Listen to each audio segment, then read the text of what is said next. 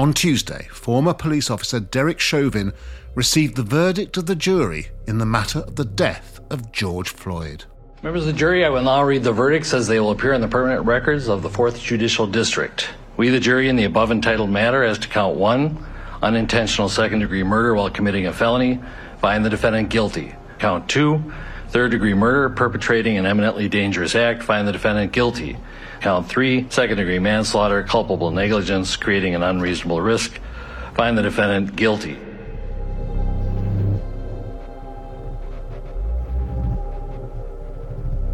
You're listening to Stories of Our Times from the Times and the Sunday Times. I'm David Aaronovitch.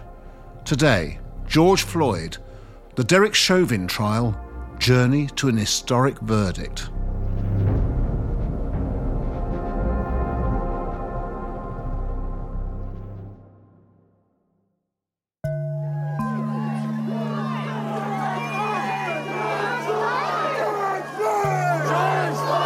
There was jubilation in Minneapolis, but maybe there was more relief. Many had gathered at the same spot where, on the 25th of May last year, a white police officer, Derek Chauvin, kept his knee on the neck of George Floyd, an African American man, for over nine minutes, ending his life. Floyd was being arrested on suspicion of passing a counterfeit $20 bill.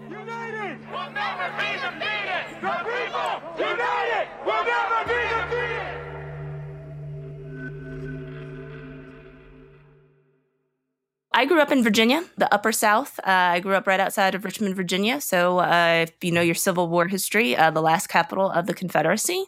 Dr. Andra Gillespie is an associate professor at Emory University in Atlanta, Georgia. She specializes in African American politics and the post civil rights generation. Race was always kind of part of the subtext uh, of my life, not just because of my own family and genealogical background, but because I grew up in a place that was pretty central in the history of the United States and the history of race and racism. She'd been following the trial of Derek Chauvin, of course. Even so, she was caught off guard when the jury reached a verdict after just 11 hours of deliberation. So I just finished a talk with high school students when I saw your email, actually. So you were the person who told me that the verdict uh, had come in. And so I instantly cut on my television and I was nervous. You know, I didn't know what to make of the verdict coming in so quickly. It was a long time. I found my body reacting in ways that I do, you know, if I'm waiting to figure out whether or not I've won a particular award or I remembered, uh, you know, when my tenure decision was being decided at my university, having some of the same physical reactions that I was having sitting just watching the news commentary, waiting. Couldn't concentrate all that well. So I was trying to make decisions about what task will I do now that doesn't actually require a lot of thinking because I don't have the energy to kind of be able to do really uh, high level things well like so can i just check my email? Because if i you know needed to do something that was a little more strenuous I, I might not have the bandwidth to do it in that moment Guilty on all charges. Ex Minneapolis police officer Derek Chauvin guilty of second degree murder, third degree. My reaction when I found out, you know, I'm sitting there waiting for bated breath. So even though they started with the more serious charge first, and that was kind of a harbinger of what was to come, I still was waiting to see whether or not they were going to convict on the on the lesser charges. And you know, once it came out, there was a sense of relief, a slight catharsis, if I will say. You know, and I will confess to, you know, shedding a couple tears because this, we've seen other instances where police officers have gotten off for killing unarmed black people. And so I didn't know what they were going to be responding to in this particular case. And so I have to say, I am thankful that the outcome came out the way that it did. We'll hear more from Andra later in this episode and try to understand what the verdict means for race and policing in the USA. We'll also look at what actually happened during the trial. But first, the Sunday Times Washington bureau chief Josh Glancy spent some time in Minneapolis during the trial trying to get a sense of how this great global story was affecting those in the local community. Hey, uh, my name's Josh, I'm a reporter from the Times of London. I went down to the courtroom a few times while I was there, and Every day there was a selection of people standing outside protesting or milling around, talking, standing around. So I sort of started talking to some of them, and quite a few of them actually knew George Floyd and were either friends of his or acquaintances or had some kind of personal connection. Do you mind if I ask you some questions? Sure. That's really kind, thank you. One of the people I met was a guy called Tercel Walker, I've been in the Minneapolis area for the last eight or nine years. Right. And is this your first day down at the trial? Yes. who was a kind of neighborhood friend of Floyd's. He said George Floyd had cut his hair, he'd cut his son's hair. He's cut my hair before. He's cut my son's hair before. Yeah. He's a friend of the family. In fact, he described Floyd as goddaddy to his son. I think his son and Floyd's daughter, young daughter, uh, had been friends. Basically, to, for my son, that was her best friend. Yeah. He felt quite personally traumatized. He'd, he'd, he'd witnessed some of it happen. Yeah, it, it, it was horrible, horrible day in Minnesota, and But he was able to, to put his own personal feelings aside and describe what the case represented for his community, for what he saw as you know justice for African Americans and everyone really in America. I wanted to show my support to other African Americans that are actually being victimized by the by the police in this country, and I believe that the you know Derek Chauvin should be held accountable for what he did. All Yeah. these officers should be held accountable for what they did. Yeah. Why did he say he was there outside the courtroom? really to, to emphasize that he wanted justice and to emphasize that you know he felt something wrong was done to this man he knew George Floyd because I had to think about it. What if that was one of my family members? What if that was my little brother, my little sister, Yeah. my dad, my mom, my uncle, my aunt, my grandmother, my grandfather? What if that could have been my son? Yeah. That would have been horrible. It could have been any one of my family members, including him. Yeah. we've all taken an interest in this George Floyd case you know it sparked protests all over the world we all saw the footage but you can imagine if you were a, an African American living in Minneapolis someone who knew Floyd and was part of that community it's been an, just an enormous event in the city How would you describe him as a, as a guy, as a man? The guy was a heartwarming guy, like family man. Always made sure other people that were going without had what they needed. Yeah. It's really one of the biggest things to have happened in Minneapolis so it means a lot to people like Tercel Walker I gather that George Floyd wasn't the only person involved in this case that Tercel Walker had met. No, he'd also met Chauvin, and, and that came up a lot from people I'd spoken to that they knew of Chauvin. Tercel told me he'd been stopped by Chauvin, in his mind, unfairly in recent years. Stopped me down here in Minneapolis once before years, like four years back. Thought I was a troublemaker, and I wasn't. I was just passing through, going, Yeah.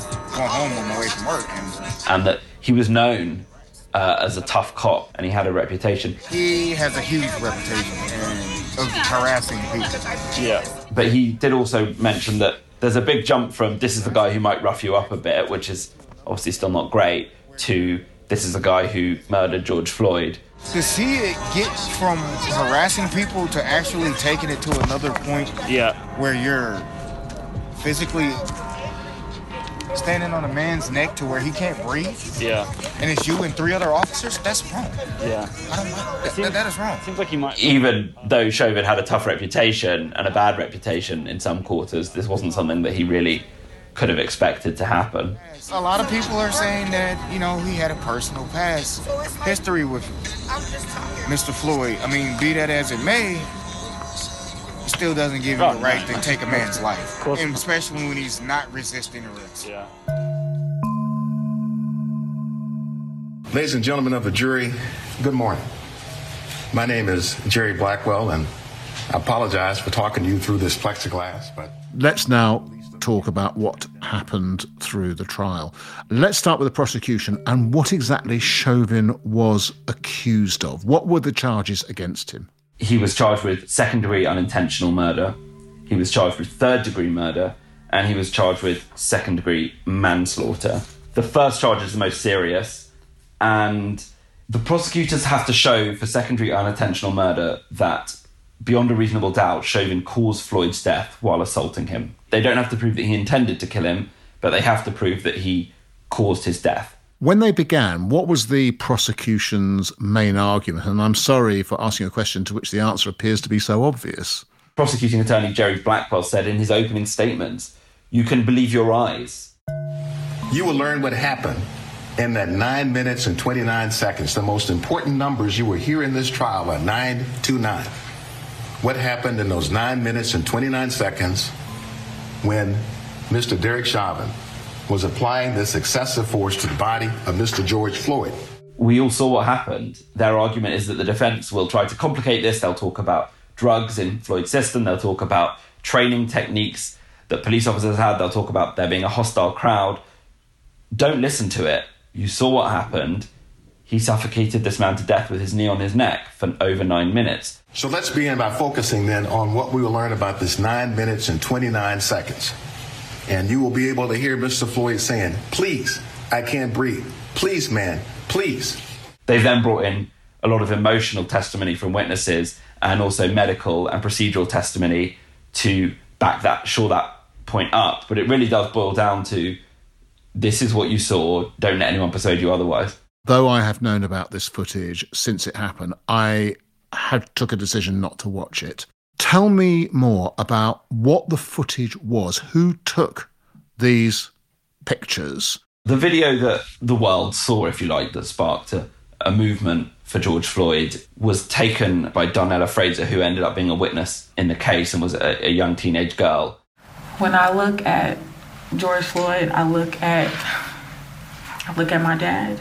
I look at my brothers. I look at my cousins. She took the stand and talked about how it could have been it could have been my dad, it could have been my brother, it could have been my cousin. I have a black father, I have a black brother, I have black friends. And I I look at that and I look at how that could have been one of them. And she said she, she talked about staying up nights apologizing to George Floyd for not doing more. She felt like she should have tried to physically intervene with the police.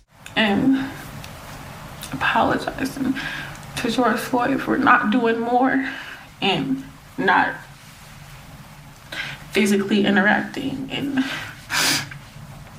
not saving his life. But it's like, it's not what I should have done. It's what he should have done. And then she said, but it's not, it really, it's not what I should have done. It's what, it's what he, Chauvin, should have done. Now, Mr. Nelson asked you a few questions about your video going viral and how that's changed your life. Remember that at the end? Yes. She took this video and put it out on social media, and it went obviously immensely viral and was shown on every news broadcast in every country. And what it shows is Derek Chauvin's knee on George Floyd's neck. George Floyd is clearly in a lot of distress. He's saying, I can't breathe. He's in a state of quite advanced panic, really. Chauvin looks steady, unbending. Uh, he's in this position, and eventually the life just slips out of Floyd. In the footage, could you actually hear George Floyd begging to be let go? Yes, and you hear him calling to his mother as well.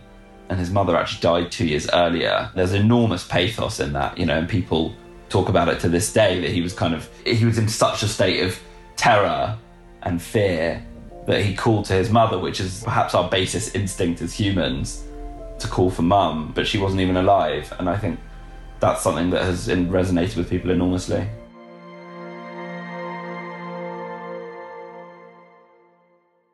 Now, did the prosecution call any police witnesses? The prosecution called a number of police witnesses. They called Police Lieutenant Richard Zimmerman, who is head of the homicide unit in Minneapolis, who described what Chauvin did as totally unnecessary.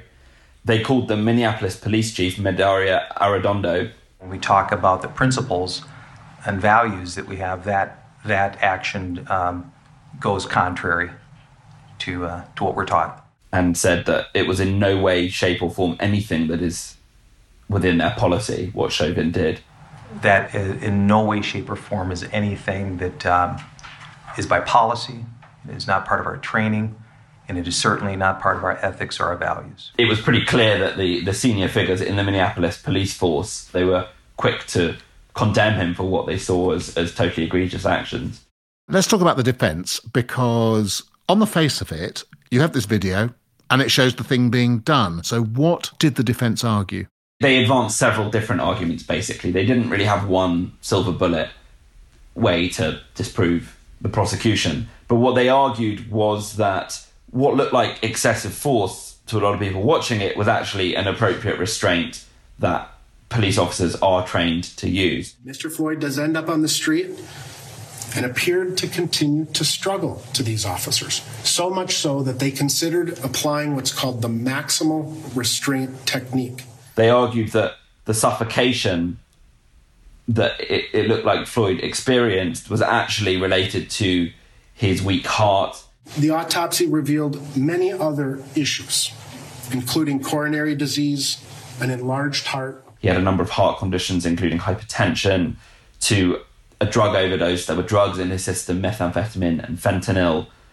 And while many people saw what Chauvin did as, as, as heartless and, and callous, actually, he was surrounded by a hostile mob of agitators. There are people across the street. There are cars stopping, people yelling. There are a, there is a growing crowd and what officers perceive to be a threat. And didn't really have that much choice according to his training. So they introduced a couple of witnesses to back this up. A guy called Barry Brodd, who is a long-time use of force expert and retired police officer, who said he felt Chauvin was justified in acting with objective reasonableness, given the policies he was working within. Uh, they introduced a guy called Dr. David Fowler, a former chief medical examiner for the state of Maryland, and he argued that Floyd died not of asphyxiation, but of cardiac arrest, partly as a result of the illicit drugs in his body. So they did manage to present expert opinion to back up their case, and I suppose their their goal really was to introduce doubt, really, to, to paint a picture of a police officer operating in difficult circumstances who was trying to go by his training. Were they arguing that somehow the idea of reasonable force for a police officer was different to what reasonable force is for anyone else? Yes, that's always the basis of these police brutality cases. The defence always argues that a police officer has a different set of tools and operates in a very different environment to you or I. And they are trained to use violent restraint techniques and force because sometimes their life is in danger. And that's why it is very difficult to secure convictions for police. And we've seen in the past police get off. Again, it seems quite straightforward that they were the cause of death, but it doesn't always work out that way in the courtroom. Did Chauvin testify?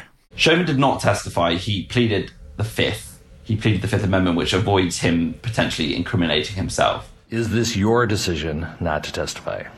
It is, Your Honor. All right. Do you have any questions about your right to remain silent or to testify on your own behalf? Not at this time, I don't. All right. Has anyone uh, promised anything or threatened you in any way to keep you from testifying? No promises or threats, Your Honor. Do you feel that your decision not to testify is a voluntary one on your behalf? Yes, it is. So he gave a very brief statement doing that, which was quite powerful just because it was interesting to see him on the stand speaking, but, but we didn't hear his testimony. I think there was a sense that he's not an enormously sympathetic figure, and therefore taking the stand probably wouldn't help his case. What Chauvin might have said on the stand, we'll never know. But the jury didn't agree with the arguments of the defence. The 45 year old, now former police officer, was found guilty of second degree murder and two other lesser charges. Chauvin remained masked and impassive, except for his eyes flicking around the courtroom as the judge revoked his bail and placed him in custody. We'll get you the exact dates uh, in a scheduling order. Is there a motion on behalf of the state?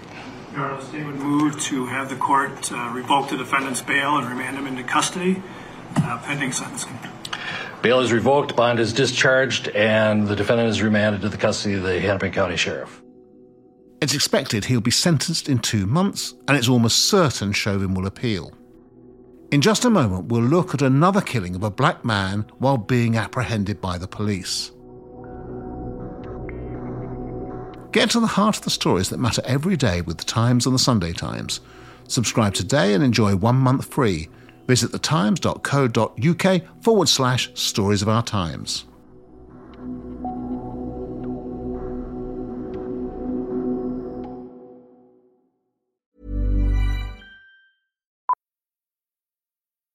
Millions of people have lost weight with personalized plans from Noom, like Evan, who can't stand salads and still lost 50 pounds. Salads, generally, for most people, are the easy button, right? For me, that wasn't an option. I never really was a salad guy. That's just not who I am. But Noom worked for me. Get your personalized plan today at Noom.com. Real Noom user compensated to provide their story. In four weeks, the typical Noom user can expect to lose one to two pounds per week. Individual results may vary. Hi, I'm Daniel, founder of Pretty Litter. Did you know cats tend to hide symptoms of sickness and pain? I learned this the hard way after losing my cat, Gingy. So I created Pretty Litter, a health monitoring litter that helps detect early signs of illness by changing colors, saving you money and potentially your cat's life. Pretty Litter is veterinarian developed, and it's the easiest way to keep tabs on your fur baby's health right at home. Go to prettylitter.com and use code ACAST for 20% off your first order and a free cat toy. Terms and conditions apply. See site for details.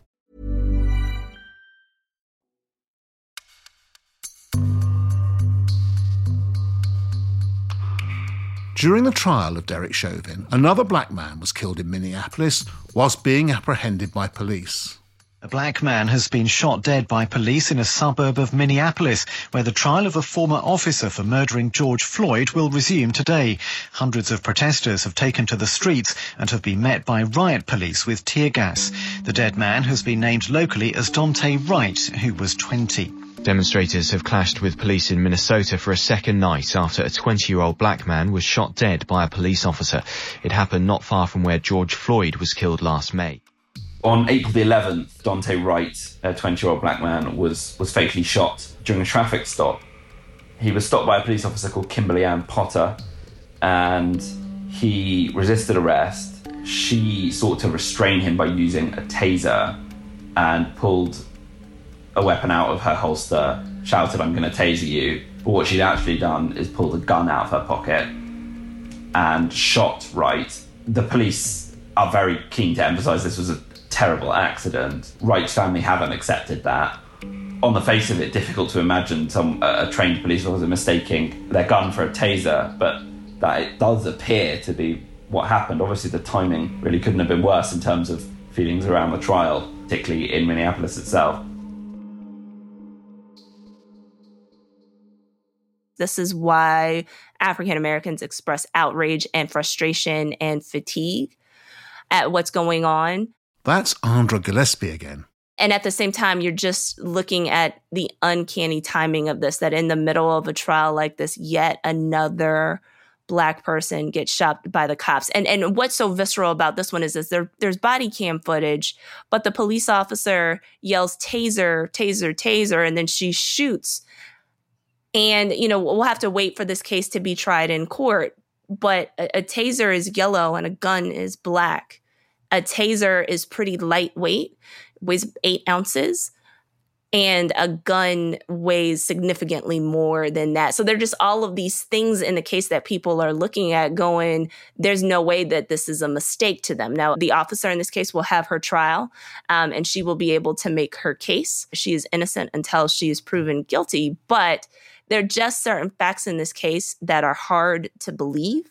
What's even more bizarre is that there's even a kind of connection between Daunte Wright and George Floyd. George Floyd's girlfriend, Courtney Ross, taught Daunte Wright at high school, which is a strange connection. But it is also back to the beginning of our conversation when I was talking to Tercel Walker and other people outside the courtroom. These are communities who are dealing with the police every day where, you know, they are, people know each other it's a lot of the same people interacting with a lot of the same police officers within these communities. So it's not entirely abnormal for people to know each other in these circumstances.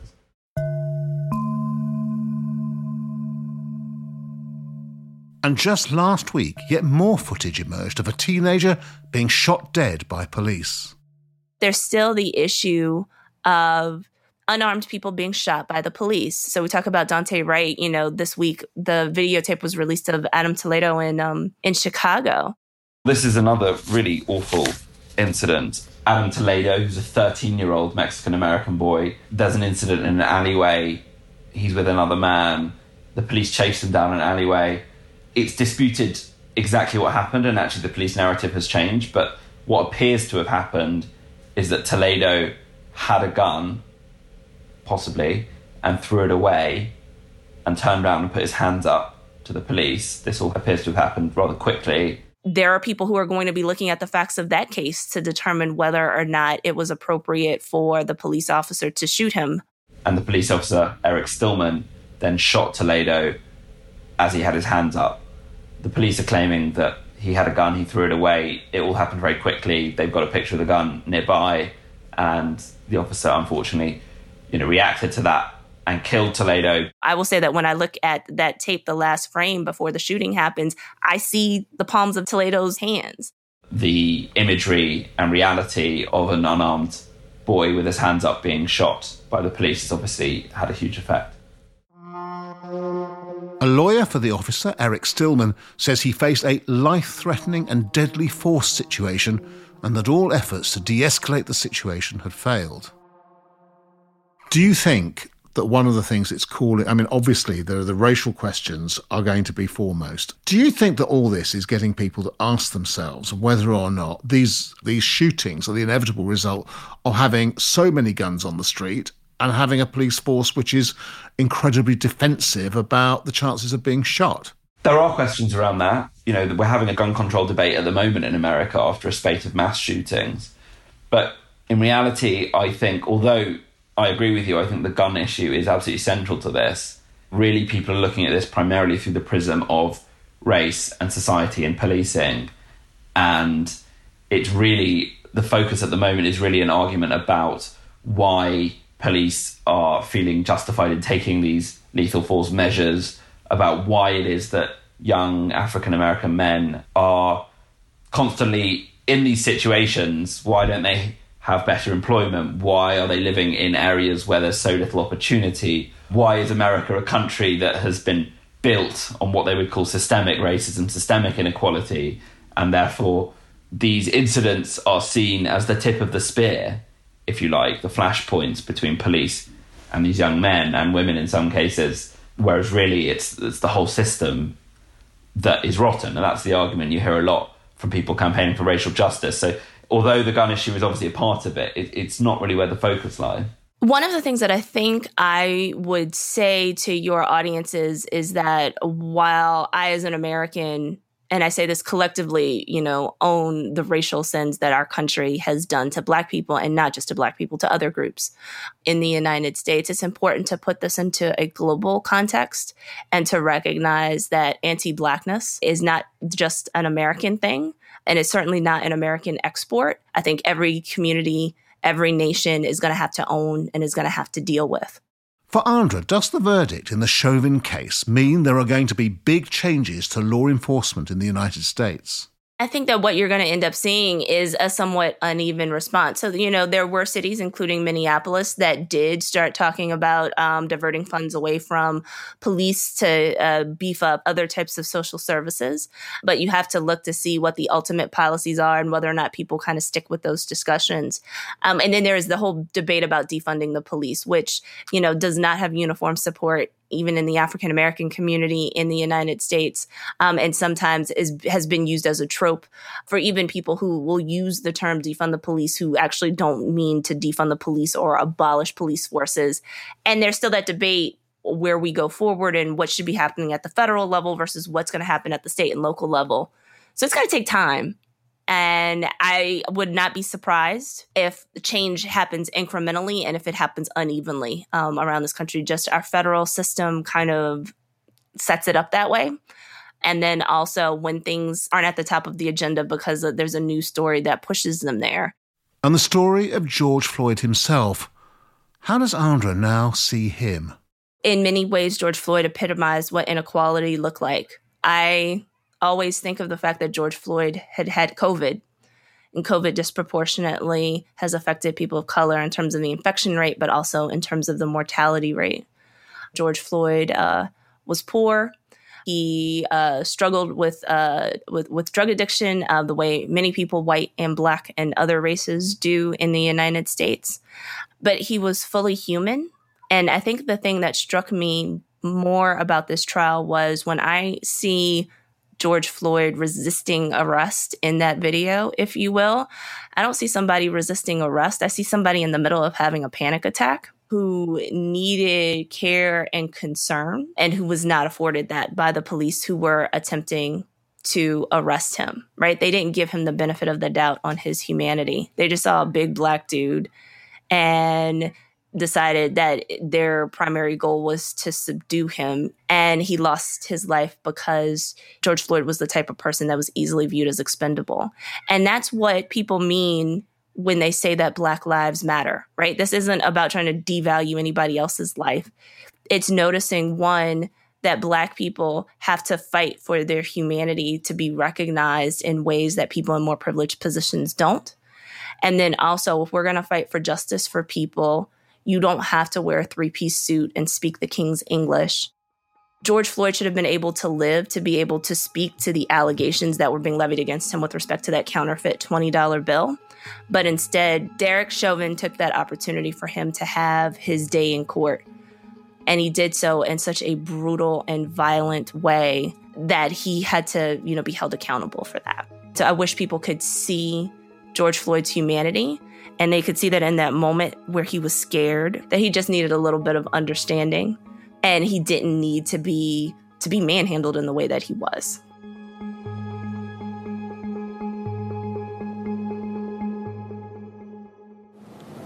I'm Jerry Blackwell, and my comments are going to be uh, fairly brief. I want to first say thank you to all of these selfless servants that you see standing here and the many more that you do not see who had the willingness, uh, the courage, the passion, the intestinal fortitude to get into good trouble. Uh, they stepped into the light and they shine. And for that, I say thank you. I'm grateful for them. I'm grateful for the opportunity that I've had to serve. Now, no verdict can bring George Perry Floyd back to us. But this verdict does give a message to his family that he was somebody, that his life mattered, that all of our lives matter. And that's important. And I also hope that this verdict, for all of the rest of collective, all of us, will help us further along the road toward a better humanity. Thank you all. You've been listening to Stories of Our Times, a podcast brought to you thanks to subscribers to The Times and The Sunday Times, with me, David Aaronovitch, and my guests, Andra Gillespie, Associate Professor at Emory University in Atlanta, Georgia, and Josh Glancy, the Sunday Times Washington Bureau Chief. You can read more of Josh's work at thetimes.co.uk or in print on Sundays. The producer today was Will Rowe, the executive producer is Poppy Damon, and sound design was by Volkan Kiziltug. And look, if you have a story you think we should be covering, maybe an idea for a future episode, or just thoughts on what you've heard, send us an email to storiesofourtimes at thetimes.co.uk. See you again soon.